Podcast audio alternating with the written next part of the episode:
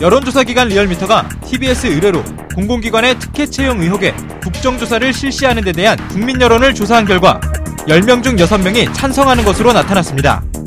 특히 20대와 무직자층에서 찬성 여론이 60%대 중반을 넘어 가장 높게 조사됐습니다. 반면 감사원 감사 뒤에 국정조사 실시 여부를 결정하는 게 바람직하다는 유보응답은 26%, 국정조사를 실시할 정도는 아니다라는 반대 답변은 9.3%에 불과했습니다. 한편 문재인 대통령의 10월 4주차 국정수행평가를 집계한 결과 지난주 대비 1.1%포인트 내린 59.3%를 기록했습니다. 4주째 내림세가 이어지면서 지지율이 60%선 아래로 떨어진 겁니다. 공공기관의 친인척 특혜 채용 의혹이 확산되면서 부정적인 영향을 미친 것으로 보입니다. 각종 이슈에 대한 여론을 분석하는 시간, 두 전문가와 함께 민심의 향방을 짚어봅니다. 이슈파이터 3부 이어가겠습니다. 매주 목요일에는 TBS 의뢰로 여론조사 전문기관 리얼미터가 국정 지지율 그리고 주요 현안에 대한 여론조사 결과를 알려드리고 있는데요. 함께 하실 두 분 소개하겠습니다. 박시영 윈지코리아 컨설팅 부대표 자리하셨습니다. 네. 어서 오십시오. 반갑습니다. 예, 어우, 굉장히 그, 날씬해 보여요. 아, 그렇습니까? 네. 마음에 드시죠? 네, 예, 감사합니다. 그, 그 의상을 굉장히 잘 선택하신 것 같아요. 네. 저는 그래서 배종찬 본부장이 좋습니다. 정치. 상대, 예. 상대적으로 제가 조금 덜 나가기 때문에. 얼마 전에 네. 그 뉴스 공장 듣다가 빵 터졌어요. 샬랄라 보수. shy 보수를 네. 샬랄라 보수로. 그래서 그 때문에 아, 제 발언은 다 가려졌습니다. 그러니까요. 예. 너무 웃겼어요. 배종찬 본부장 다음에 모셔가지고 한번 샬랄라 보수 얘기를 듣겠습니다. 자, 오늘은 이택수 리얼미터 대표를 대신해서 어, 매우 특별한 분을 저희가 모셨습니다. 윤희웅 오피니언 라이브 여론 분석 센터장님 자리하셨습니다. 어서 오십시오. 네, 안녕하십니까. 네. 아유, 이렇게 수줍게 얼굴까지 빨개지고. 왜 그러십니까? 원래 대표님? 네, 저희 프로가 이렇게 재밌고 흥겨운 프로예요. 아, 네? 자주 나오시면 좋겠습니다. 네, 네. 그러실 거죠? 자, 이번 주 현안조사 결과부터 보겠습니다. 공공기관 어, 특혜 채용 의혹 관련해서 지금 야당이 집중 공세를 하고 있는데요. 네네네. 리얼미터가 이것에 대해서 이제 어, 찬반 국정조사를 해야 될지 말아야 될지 어, 질문을 했습니다. 가장 높게 나온 것이 이제 해야 한다 찬성 응답이었는데요. 59.9% 이제 10명 중에 6명 가량은 어, 그러네요. 국정조사 실시하는 것을 찬성하고 있고요. 네. 그다음에 이제 유보 응답이 있습니다. 이 유보 응답은 이제 선택지가 감사원 어, 감사를 지켜본 후에 어, 실시 여부를 결정해야 된다라고 하는 이제 유보 응답은 26%였고요. 네. 다음으로 이제 반대 응답 뭐 할 필요가 없다고 하는 어 의혹이 이제 과장돼 있기 때문에 할 필요가 없다는 반대 응답은 9.3%였습니다. 그래서 지금 어쨌든 60% 가까이가 국정조사 아, 찬성 응답을 보이고 있기 때문에 여러 가지 정치적 공방이 정치권에 있습니다만은 어쨌든 이것에 대해서는 어, 우적인 기류가 좀 확인되고 있는 것이고 우리나라 국민들이 음, 어떤 의혹이 있으면 규명해야 한다. 네. 이제 이런 것들이 이제 높게 나오는 흐름일 수밖에 없는 측면도 영향을 좀 준 것 같습니다. 연령별로는 좀 어떤가요? 연령별로 보면은 어, 주목되는 것이 이제 20대입니다. 음. 어, 20대에서 어, 찬성 응답이 무려 65%였습니다. 네. 전체 응답보다 한5% 포인트 가량 높게 나온 것이죠. 네. 그러니까 다른 연령대 같은 경우는 이제 60% 내외 또는 뭐 50%대도 있는 경우가 있는데 네. 지금 20대가 가장 높았던 것은 아마도 이제 미루어 보건대 어 이제 취업을 준비하고 있는 20대들이 있으니까 친인척들이 많이 채용됐다라고 하는 것이 본인들의 이제 기회가 박탈되고 어떤 네. 공정한 기회에 문제가 있는 것 아니냐라고 하는 그 문제 의식이 다른 연령대에 비해서 상당히 이제 강하다고 어, 판단이 되고요. 그래서 그것이 이제 영향을 주었다고 할 수 있겠고 네. 이제 직업 별로 봤을 때도 이런 흐름들이 나타납니다. 그러니까 직업별로 봤을 때는 20대 어떤 취업 준비생들이 많이 포함되어 있는 층들이 학생층과 그 다음에 뭐 졸업을 해서 아직은 이제 어, 직업을 갖지 않았습니다만 직업을 준비하고 있는 이제 무직자들이 있는데요. 취준생. 예, 이 무직자들 같은 경우는 되게 두 가지 특성들이 있어요. 이제 취업을 준비하는 이제 젊은층의 무직자들이 있는 반면 또 이제 좀 어, 보수 성향이 매우 강한 이제 특성을 갖는 이제 무직자 그룹도 있는 것인데 네. 어쨌든 거기에 어, 취업 준비생들이 많이 포함되어 있으니까 이 두 가지 그룹에서 아, 60%를 뭐 상회하는 60%, 65% 내외의 높은 어, 찬성 비율을 보이고 있는 것입니다. 그래서 전반적인 어쨌든 뭐 연령대라든가 직업군들의 고르게 영향을 이제 주고는 있는데 특히 이제 이런 학생들, 취업 준비생들에게 어, 이 사안 굉장히 예민하게 바라보고 있다는 것을 지금 확인이 되고 있는 상황입니다. 그러네요. 이뭐 사실 뭐 당연한 결과라고 보여지고요. 사실 아직은 친인척들이 많다라는 거는 확인됐지만 네. 특혜 채용이냐 이 부분은 아직 좀 밝혀져야 할 사항입니다. 의혹 수준이지만 네. 국민들의 상식선에는 이런 게 있는 것 같아요. 뭐냐면 고용세습하면 과거 노조에 좀 힘이 센 대기업들 네. 이런 어떤 우선 채용 조항들이 있지 않습니까? 직원의 자녀들에 대해서 네. 일부 일부 실제로 이제 민간 대기업들 중에 그런 노조가 좀 힘이 센 데는 아, 그런? 어떤 부분들이 있습니다. 그래서 이제 거의 한 열 몇 곳 정도가 발견됐다. 뭐 이런 어떤 네. 언론 보도도 있었는데요. 네. 음. 그런 어떤 인식이 좀 있는 것 같아요. 그게 이제 잠재져 있는 가운데서 어쨌든 이번 이제 국감 과정을 통해 서울교통공사에서 어, 친인척들이 상당히 많더라. 이게 이제 폭로가 됐고 음. 네. 그렇다면 뭔가 특혜 채용이 있는 거 아닌가 이런 합리적 약간 의구심을 가질 수도 있는 사안이죠. 특히 이제 문재인 정부가 어, 비정규직을 그 공공 분야부터 시작해서 정규직화 적극적으로 네. 노력 했기 때문에 뭔가 이 과정 속에서 어, 석연찮은 편법이나 어, 부정청탁 이런 것들이 있지 않았을까 하는 어떤 생각들이 야당에서 공세를 많이 펼치고 있는데 일부 이제 그런 어떤 상식선이 좀 있는 거죠. 아까 대기업 노조 그런 의구심 평소에 있던 상황이었기 때문에 네. 공공기관도 그럴 수 있을 거다라고 사람들이 좀 생각하는 게 아닐까 그렇게 일단 생각이 듭니다. 네. 그리고 저는 뭐 이 사안에 대해서는 말씀하셨듯이 구직자의 꿈을 앗아 가는 행위이기 때문에 대표적인 생활 적폐죠. 반드시 이제 있다면 뿌리를 뽑아야 하는데 이 문제에 관련해서 지금 어, 정당 간의 입장은 조금 다른 것 같아요. 그러니까 야 3당이라고 얘기하는 자유한국당과 바른미래당과 민주평화당은 어, 지금 국정감사 바로 들어가자. 아니, 국정조사를 들어가자는 입장이고요. 어, 반면에 이제 정의당은 그 대상기관을 서울교통공사뿐만 아니라 강원랜드가 상징적인 곳이었기 때문에 자유한국당 의원 두 명이 지금 연루가 돼서 재- 재판 중에 있는데 자- 예. 강원랜드까지 포함을 해야 한다. 이렇게 좀, 어, 새로운 주장을 내세워서 그것을 어, 다른 야 3당이 받을지 말지를 좀 판단해야 할 문제가 하나 있고요. 민주당 내부에서는 이견들이 있는 것 같아요. 공식적으로 당론을 정한 건 없습니다. 없지만 내부적인 기류를 살펴보니까 이게 감사원 결과를 지금 서울교통공사를 감사원 감사를 의뢰를 했는데 서울시가 네. 이 결과를 보고 문제가 있다면 국정조사를 받아야 하는 거 아니냐 이런 신중한 입장이 있는 분들도 좀 계시고 네. 아니다 국민적 의혹들이 꽤 있기 때문에 감사원 감사 결과는 무관하게 어, 국정조사를 받을 수도 있지 않느냐 강원랜드 문제까지 포함이 된다면 네. 이런 어떤 내부 기류도 있지만 아직 당이 공식적 의총이나 어떤 지도부 회의에서 논의해서 결정한 사안은 없는 것 같습니다. 음. 그런데 어제 저희 프로그램에 이제 최민희 전 의원 출연하셨는데요.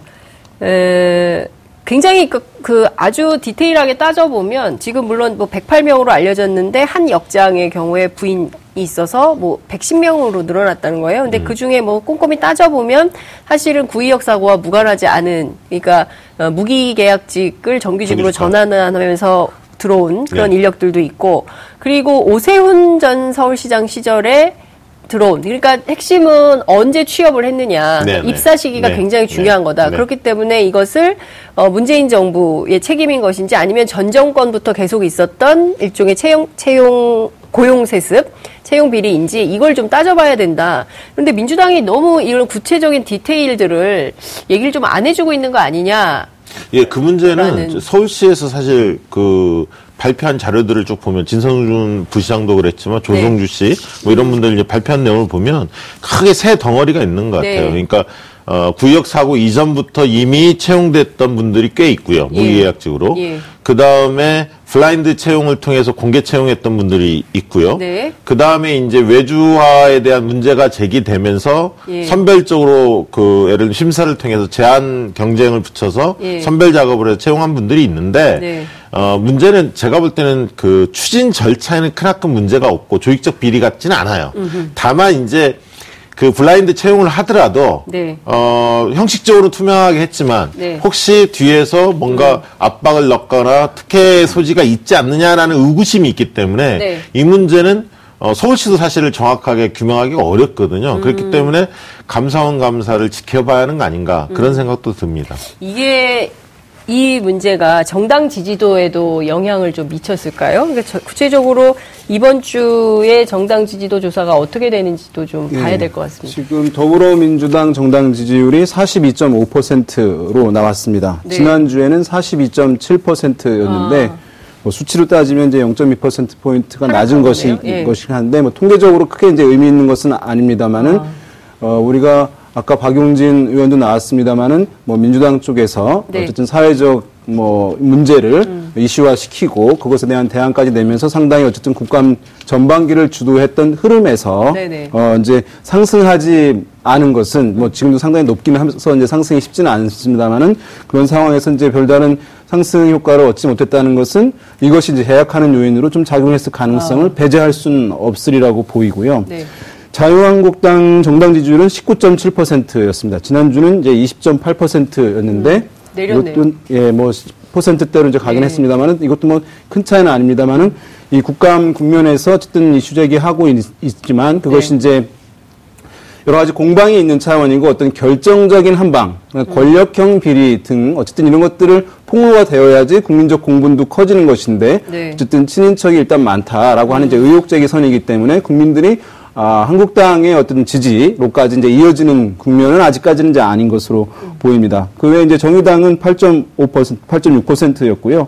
그 다음에 바른미래당 6.1%, 민주평화당 2.8% 이렇게 어, 조사 결과가 나왔습니다. 그러니까 지금 보세요? 전체적으로 보면 정당 지지도에는 큰 변화가 없다라고 볼 수 있는데요. 저는 이 단일 사안, 사안인 고용 세습 의혹, 네. 이 단일 사안만 가지고 평가하기는 어렵다. 그러니까 고용 세습 의혹에 대한 사안은 네. 어, 대통령 지지도에는 좀 더 영향을 미치겠죠. 왜냐하면 정부의 영역으로 좀 보는 것 같아요. 공공기관은. 아, 예, 근데 예. 여당의 역할로 보지는 않는 거죠. 이 사안 자체를. 그리고 아, 아까 이제 말씀하셨듯이 자유한국당도 조금 빠졌는데 네. 이 사안은 고용세습 문제에 대해서는 자유한국당이 이슈를 주도했지만 한편으로는 또 어, 태극기 부대를 네. 어, 지켜 세우면서 태극기 부대에 대해서 어, 예를 들면 비호감을 가진 대다수 국민들이 볼 때는 정신을 못 차렸구나. 이런 어떤 이미지도 좋기 때문에 여러 가지 요인들이 맞물려서 정당 지지도가 이루어지기 때문에 네. 자유한국당 입장에서는 그 부분이 오히려 좀 한 1%포인트 좀 하락을 했는데요. 그런 요인이 좀 더 크게 영향을 미쳤지 않았나. 그렇게 저는 생각합니다. 근데 실제 태극기 부대 입당 러시가 있습니까? 자유한국당에? 알려진 바에 의하면 한 8천 명을 8,000 넘어섰다는 명을 얘기가 넘어섰다는 있죠. 얘기가 있죠. 네. 일단 뭐 어쨌든 내년에 이제 전당대회가 이제 실시될 수밖에 없고 그것이 이제 이, 어, 다음 이제 20년 총선에 네. 어쨌든 결정권을 갖게 되는 것이기 때문에 어, 친박계 의원들이 지금 어쨌든 본인들의 의원직 연장이 상당히 이제 위태로운 상황일 수밖에 없거든요. 네. 이건 일차적으로 경선을 이제 통과해야 되는 문제이니까 안전망을 미리 이제 만들어 놓고 싶은 마음들이 있고 네. 그래서 사실 이제 그래서 최근에 어쨌든 뭐 보면 오늘 뭐 이제 태극기 부대 등 여러 가지 세력들을 하나로 통합하는 것- 것은 아니고 어쨌든 보수의 단일 대우를 구축하는 것이 좋겠다라고 하는 것으로 한 발 이제 물러서긴 했습니다만은 네. 어 지금 이제 어, 당 주류 입장에서도 이렇게 분열되어 있는 보수가 분열되어서는 어쨌든 총선 등 다음 대선 등까지 어, 민주당과 일대일 구도를 만들 수는 없다는 이제 그런 위기의식들이 상당히 팽배해 있어서 과거에 보면 이제 진보 진영에서도 이 혁신과 통합이라는 게 있었잖아요. 네. 이 혁신이 먼저냐 통합이 먼저냐 논란들이 이제 있었어요. 네. 그럼 비슷한 논란을 지금 이제 보수 진영에서도 하고 있는 것인데 그런데 지금 아, 통합이 먼저 중요하다라고 하는 기류들도 힘을 일단 얻고 있는 것 같아요. 그래서 태극기 부대의 어, 어떤 이제 당원 가입들 이런 흐름도 강화되는 것도 이제 그것과 무관치는 이제 않아 보이긴 하는데 그러나 이제 국민적 인식이 어, 이런 자유한국당에 대해서 지지가 많이 오르지 않고 있는 것은 어, 문제가 있었던 이제 이런 탄핵과 이제 촛불 국면에서 과거와의 과감한 단절을 해내지 못했다는 것에 이제 근본적으로 지지의 제약이 이루어지고 있는 것이거든요. 그런 상황에서 이 혁신을 하게 되지 않을 경우에 쇄신을 하게 되지 않을 경우에 네. 통합이 된다 할 경우에 네. 오히려 전체 보수 파이가 줄어드는 그런 모양새가 될 수도 있기 때문에 뭐 합리적으로 고민하시는 분들은 상당히 이제 이 국면이 딜레마에 이제 빠져 있는 그런 상황이라고 분석이 됩니다.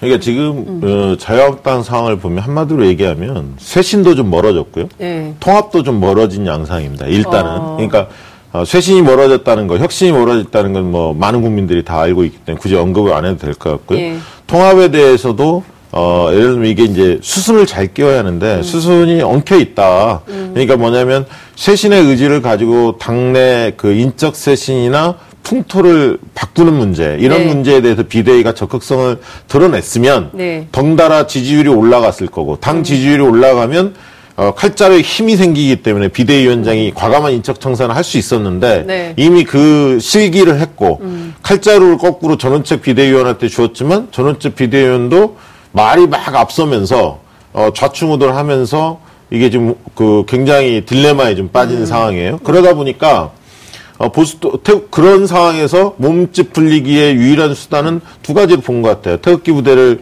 껴안는 문제하고 황교안이나 오세훈 원래 이쪽 집안의 사람들을 다시 모셔오는 이 과정을 봤지만 국민들이 볼 때는 어 저런 방식으로 해야 하느냐 이렇게 그- 생각 그- 아니냐. 그렇죠. 그리고 이 보수 대통합에 있어서의 태극기 부대는 필요합니다. 하지만 네. 이게 수순이 중요한데 음. 먼저 혁신을 하고 바른미래당의 과거 탈당파들 그 새누리당 탈당파들이 돌아올 명분을 좀 줘야 하는데 그러지 못하고 나머지 쇄신을 하지 않은 채 어, 어려운 상황에서 그냥 태극기 부대를 딱 치켜 세우면서 개선 장군처럼 모셔오는 음. 방식으로 하다 보니까 바른미래당과 세력과 세력과 세력 간의 통합은 실제로 물 건너갔다 음. 이렇게 좀 보여지고요. 그럼 결국 무슨 얘기냐면 시그널을 이렇게 주는 겁니다. 무릎 꿇고 음. 백기 투항하라. 아. 이런 얘기거든요. 바른미래당의 탈당파들한테, 음. 과거 새누리당 팔- 탈당파들한테 당신들 세력 간 세력 간 통합 없다. 그거 받겠습니까? 태극기 부대가 안 받습니다. 그러면 무릎 꿇고 백기 투항 하라는 얘기거든요. 예. 아니 그러면 유승민 대표나 이런 사람들 갈 수 있겠어요? 그러니까 하태경 딜레마에? 그래서 딜레마에 빠진 아. 건데 하태경하고 제가 볼 때는 유승민하고는 입장이 좀 다를 수도 있다고 봅니다. 아? 왜냐하면 네. 하태경 의원은 대통령을 당장 뭐 꿈꾸기에는 좀 무리가 있잖아요. 예. 누가 보더라도. 예. 근데 유승민 의원은 잠재적 대선 주자거든요. 예. 근데 이 보수층을 껴안지 못하면 자유한국당을 껴안지 못하면 보- 본인의 미래에 없다 이런 생각도 강하게 있기 때문에 시- 입당할까요? 아니 심각하게 고민을 할 거라는 저는 아. 생각을 하고요. 그런 그러나 이런 지금 어, 세력과 세력 간의 통합이 물 건너가 보수 대통합이 완전히 물 건너가냐? 네. 음. 저는 또 그렇게도 안 봅니다. 그러니까 지금 상태는 상당히 어려워졌지만 네. 변수가 딱 하나 있습니다. 뭐예요? 뭐냐면 대통령 지지도입니다. 그러니까 음. 내년 하반기 즈음에 6, 7월 이렇게 갔을 때 만약에 사, 내년 4월 3일 날인가요? 네. 있을 재보궐선거 예. 그리고 어, 그 재보궐선거에서 만약에 자유한국당이나 보수 쪽에 선전한다면 네. 이 그리고 그 와중에 대통령 지지도가 민생이 악화돼서 음. 만약에 어, 50% 이하 과반이 무너져서 50% 이하로 40%의 지지도가 형성이 된다면 네. 자유한국당이나 보수층에서는 해볼만 할 거다 뭉치면 총선에서 네. 그러면 지금 김종준 비대위원장이 얘기하는 그 논리가 성립이 되는 거죠. 뭐냐면 우리 간의 차이를 자꾸 드러내려고 하지 말고 같은 비슷한 걸 찾자. 그건 네. 문재인 정부에 대항해야 하는 폭정에 그분들의 표현하는 폭정이라 했는데 그런 걸 대항할 힘을 키워하는 거 아니냐. 이게 통합의 명분을 자꾸 키워갈 수 있겠죠. 그 아. 계기가 되는 겁니다. 그래서 민주당의 의원들이나 민주당 지지층은 대통령 지지도가 안정적으로 적어도 50%를 유지할 수 있게끔 총선 때까지 이게 최우선적인 과제라는 거죠. 그렇군요. 또 한 가지는 이제 선거법 논의와도 맞물려 있는 측면이 있어 음. 보여요. 가령 이제 지금 바른미래당이라든가 다른 이제 군소정당들 같은 경우는 어, 선거법 개정이 이루어져서 뭐 네. 중대선거구제가 된다거나 또는 이제 비례대표제 강화된다거나 네. 할 경우 또 한 가지는 이제 어, 대선에서 결선 투표제가 도입된다거나 이제 이런 쟁점들이 만약에 어, 뭐 성공을 하게 되면 성공을 하게 되면 본인들이 이제 당장 합당 통합하지 음, 않더라도 어, 독자 세력화의 어쨌든 지속성을 좀 강화시킬 수 있는 요건들을 갖추게 되는 것이에요. 네. 왜냐하면 지금 이제 국회의원들이 아, 중대선거구제 되- 되면은 아, 내가 2등 정도는 할 수 있겠다라고 하는 이제 뭐 생각은 가지고 있을 가능성이 음. 네. 있거든요. 거기다가 이제 유승민 아, 전 대표 유승민 의원 같은 경우는 만약에 결선 투표자가 되면 어, 본인이 어쨌든 보수에서 어, 이제 1등이 아니더라도 네. 2등 정도 돼서 결선도 갈 수 있을 것이라고 하는 기대감을 가질 수가 있잖아요. 그렇죠. 러니까 이런 부분들이 이제 어떻게 전개되느냐 아, 여부에 따라서도 어떤 이제 보수의 통합 여부라든가 그런 이제 보수의 대권 주자들이 한국당과 이제 합치는 문제 이런 데 이제 판단 기준들, 근거들, 요인들이 될 가능성이 이제 있다 보이 근데 있어 이제 그. 부분에서 냉철하게 판단하셔야 할게 네. 자유한국당이 그 중대 그 뭐죠 연동형 비례대표제 받지 않습니다. 받을 이유가 없죠. 그걸 안 받아야 바른미래당으로 간 탈당파들이 무릎 꿇고 들어오게 돼 있거든요. 음. 왜냐하면 당선이 불가능하니까 소선거구제로 간다면요. 그러니까 실제 조- 조선일보 김대중 고문이 썼잖아요. 그거 받지 말라고. 아 저는 얼마 전에 그 칼럼에- 잘안 읽기 때문에 아, 네. 저는 어쨌든 네. 직업 때문에 네. 그 신문 열심히 보는데 그 비판할 게 많기 때문에 네. 보게 되는데 하여튼 그 내용을 보면은 사실 선거제도 개혁을 지금 추진하고 있는데 그렇게 하면은 안 된다. 그러니까 보수 통합이 우- 우선이다. 선 통합 그다음에 통합한 다음에 뭐 싸우든지 말든지 하고 지금 당장은 최대한 모이는 게 제일 중요하다. 이제 이런 메시지를 내보내고 있습니다. 그렇- 그렇기 때문에 이제 어찌 보자면 보수 입장에서는 보수 대통합 그다음에 보수 단일 대우 뭐 이런 메시지가 계속 나오는 측면도 있는 거 아니겠어요? 전원책 이제 지금 한국당의 과거에는 사실은 이런 뭐 어, 중대선거구제를 한다거나 또 비례대표제, 연동형 비례대표제를 어, 받아들이는 것이 이제 네. 어, 상당히 이제 거부감이 컸을 수 있는데 지금은 기준이 약간 이제 두 가지로 나뉠 것 같아요. 그러니까 음. 어, 대구 경북을 중심으로 한 이제 영남 지역의 국회의원들은 뭐 바뀌지 않아도 바뀌어도 그 지금 현재 소선거구제 하에서도 1등 할 수 있다라고 하는 생각이 있을 텐데 수도권에 있는 한국당 의원들의 아. 심리는 약간 부족 그 복잡할 것 같아요. 그래서 어, 그런 논의들이 이제 사실은 그 안에 있기는 한 것인데 어, 그래서 뭐 이 문제가 사실은 하나로 이제 결정을 내기가 쉽지 않은 부분이에요. 그래서 네. 방금 말씀하신 네. 대로 다른 정당들, 작은 정당들과 통합 문제 때문에 네. 그래서 지금 이제 심상정 뭐 정의당 대표가 사실은 이제 이 위원장 맡으면서 네. 야심차게 시작을 하긴 했는데 이것이 이제 매끄럽게 진행이 되어서 과연 온전한 성과를. 내놓을지에 대해서는 또 지금 다시 이제 보수 통합 얘기 나오는 상황에서의 예. 이제 의심이 좀 높아지고 있는 상황이다. 어떻게 이렇게 전망하세요? 생각합니다. 저 굉장히 궁금해요. 저는 예. 그러니까 지금. 선관, 선관위가 어떻게 이야기를 하고 있냐면 네. 도농 복합 선거구제를 카드를 꺼냈어요. 뭐냐면 노- 음. 농촌은 소선거구제 지금 방식으로 가고 네. 아. 도시는 중대 선거구제로 바꾸자. 그러면 이제 광역 단위로 묶어서 두명 네. 내지 세 명 정도 선출하는 방식으로 가자는 거거든요. 예. 그렇게 하는- 해도 가능해요? 아니 그런 구분해서? 예? 이렇게 구분해서도 가능해요? 아, 가, 능합니다 그건 어. 합의, 정치적 합의의 사안이기 아, 때문에 예. 농촌 지역을 어디까지 규정할지 뭐 그런 부분들에 대한 합의를 하면 되는데 네. 그렇게 해서 의석을 좀 줄이자는 얘기죠. 아. 그러니까 300석 안에서 음. 지금 254석이 지역구이기 때문에 지역구를 좀 줄이고 예. 비례대표를 좀 늘려야 예. 연동형 비례대표제의 취지가 살리는 거 아닙니까? 예. 이제 그러려면 지역구를 줄일 수 있는 묘안은 어, 도시형에서 중대 선거구제를 해서 의석수를 좀 줄이는 문제를 고민을 하는 것 같아요. 선거, 선관위에서는. 아. 그렇지만 정의당이나 이런 데는 오히려 의석수를 좀 300석에서 360석 정도로 늘리면서 세비는 줄이, 세비는. 지금하고 도- 규모를 동일하게 해서 똑같이 깎아서 동일하게 가져가자는 얘기인데. 역대 최고로 국회 예산이 늘어났어요, 지금. 그렇죠. 근데 네. 사실 국민들은 네. 세비만 따지는 게 아니라 국회의원이 한 명 한 명이 특권 세력으로 보는 거거든요. 그럼요. 그래서 늘리는 거에 대한 거부감이 크잖아요. 음. 그럼 결국은 선관위 안대로 도농 복합 선거구를 받아줘야 하는데 아까 네. 제가 볼 때는 내년 상 왜냐하면 이게 어 정개특위가 시한이 올해 연말까지만 연장하면 음. 되거든요. 그러면 자유한국당 입장에서는 급할 게 없어요. 사실은 음. 내년 한 여름쯤 합의해도 되거든요. 만약에 합의한다 하더라도 네. 최대한 바른미래당의 힘을 빼는 전략으로 저는 갈 거라고 봅니다. 아, 자유한국당이. 자유한국당이. 음. 그렇게 해서 이쪽에서 실제로 넘어올 수 있는 사람들을 그런 분위기를 만드는 쪽으로 만들 거라는 거죠. 그러면 거의 합의 안 되는 쪽으로 계속 끌고 갈 거예요. 네. 그럼 소선거구제 유지되는 방향으로. 예. 일부러. 전략적으로도 그게 자기들한테 유리하다 볼 겁니다. 자유한국당은. 자유한국당. 그리고 이게 정개특위 합의라는 게 모든 정당이 합의해야 하거든요. 음. 근데 민주당도 이 지금 이해찬 당대표가 전향적으로 연동형 비례대표제 받을 받겠다고. 가능성이 있다, 수용할 의지가 있다. 예. 대통령도 그렇게 표현을 했지만 네. 실제로 의원들 사이에서는 속내는 복잡하거든요. 음. 그러면 민주당도 흔쾌하게 동의하고 먼저 막 치고 나가지는 않을 겁니다. 그러니까 자유한국당이 동의하면 우리는 하겠다라든가 음. 네. 자유한국당 분위기를 보면서 전략적으로 선택하지 않을까 이렇게 봐서 예. 저는 올해 연말까지 이게 채택될 가능성 없고 시- 시한은 무조건 내년도까지 연장이 될 거다. 그렇게 보고 어, 아마 내년 상반기 중에 네. 여러 가지 상황들을 보면서 대처하지 않을까 각 당이 그렇게 봅니다.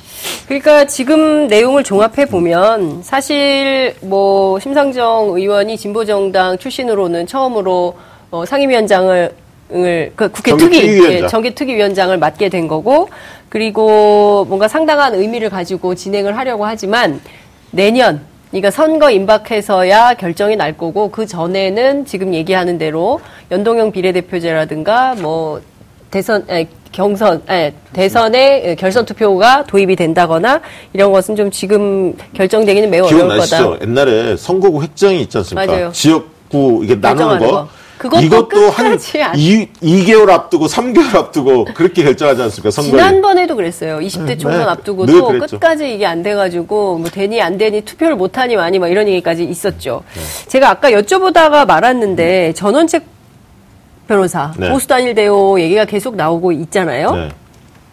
실제로 제가 보기에는 이것도 좀 어려운 상황이라고 볼 수 있잖아요. 네. 동의하지 않죠. 왜냐하면 손학규 당대표 거, 거세게 반박하고. 또 저기 하, 하태경 의원 하태경 이런 분들을 의원도. 얘기하지만 또 그거를 또 반기는 분들도 있습니다. 표현을 안 할 뿐이지. 어. 그모 의원은 수도권 의원 중에 한 분은 어, 영남에서 이미 네. 음. 그 자유한국당으로 말을 갈아타려고 지역구를 누비고 다닌다. 뭐 이런 얘기도 들리고 있거든요. 다양한 분들이 있는 거죠. 말은 안 하지만. 예. 음.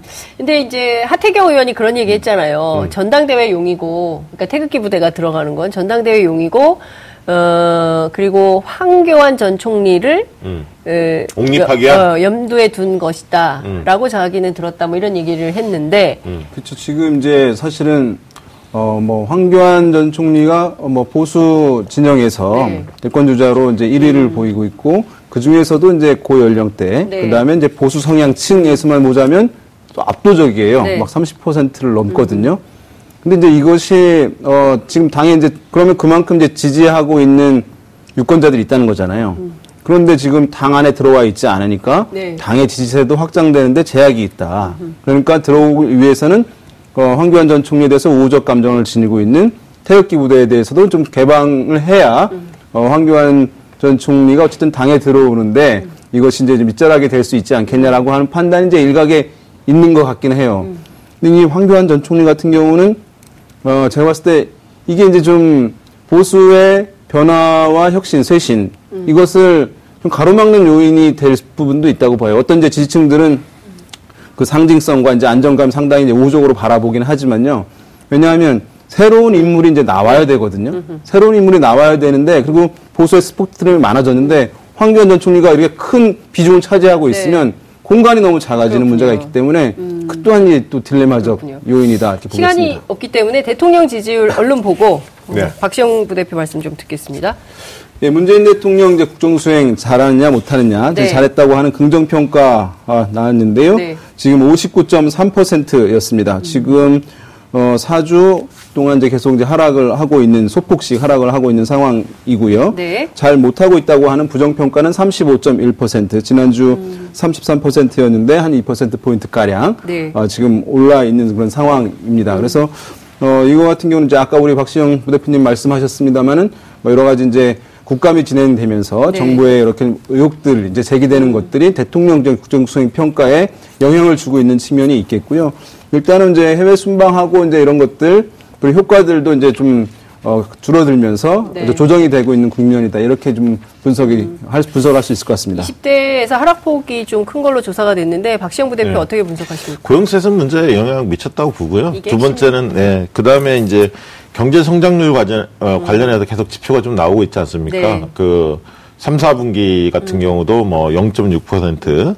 뭐. 네. 음. 예, 민생 문제에 대해서 계속 지표적으로 안 좋은 게 나오고 어, 반면에 또, 또 한 가지는 이제 그 대북 문제 관련해서 북미 정상회담 이런 등등이 속도를 좀 못 내고 있어서 네. 그 부분이 좀 있는 것 같고. 그 다음에 이제 다행스러운 거는 최근에 어쨌든 부동산 문제만큼은 네. 조금 이렇게 사그라든 것 같아요. 예. 어쨌든 좀 효과를 보고 있는 것 같고 그래서 이제 그게 원래 지지층 이반의 가장 큰 이슈였는데 그래서 어, 큰 폭의 그 폭락은 당분간은 없겠지만 네. 조금씩 조금씩 이 민생 문제의 어려움들이 가중이 돼서 대통령 지도가 60% 박스선에서 상당 기간 움직일 가능성이 있겠다 이런 느낌이 듭니다. 지금 사실 다 떠나서 올 초부터 제기된 이슈이긴 한데 20대 청년 취업 문제가 너무 심각하기 때문에 이 민생을 돌파하지 않는 한 네. 이게 경, 이게 나라냐 이게 삶이냐에 대한 답변을 주겠다고 했었거든요 올 네. 초에. 네. 근데 그 삶에 대한 답이 아직 안 나오고 있고 경제 성장률이나 뭐 여러 가지 지표에서 어, 이렇게 속도가 안 나기 때문에 국민들이 조금 좋은 점수를 주지는 못하고 계신 것 네, 같다는 그게 이제 앞으로 듭니다. 다음 주 중에는 네. 이 고용세습 문제가 더 클지 네. 아니면 유치원 지금 오늘 비리. 정부가 이제 네. 대책을 발표했고 어, 한유총에서 이제 반발이 예상이 됩니다. 어떤 이슈들이 더 증폭이 될지 좀 지켜봐야 할 것 같습니다. 알겠습니다. 다음 주에 계속 이어가겠습니다. 오늘 말씀 여기까지 듣겠습니다. 고맙습니다. 10월 25일 목요일 장윤선의 이슈파이터 준비한 순서는 여기까지입니다. 저는 내일 다시 찾아뵙겠습니다. 시청해주신 여러분 대단히 고맙습니다. 감사합니다.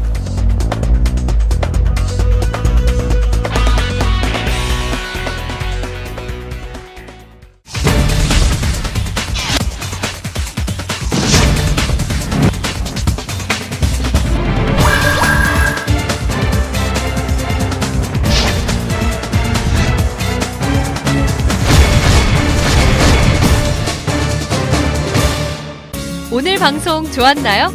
방송에 대한 응원 이렇게 표현해주세요. 다운로드하기, 댓글 달기, 구독하기, 하트 주기. 더 좋은 방송을 위해 응원해주세요. 다운로드하기, 댓글 달기, 구독하기, 하트 주기. 기억하셨죠?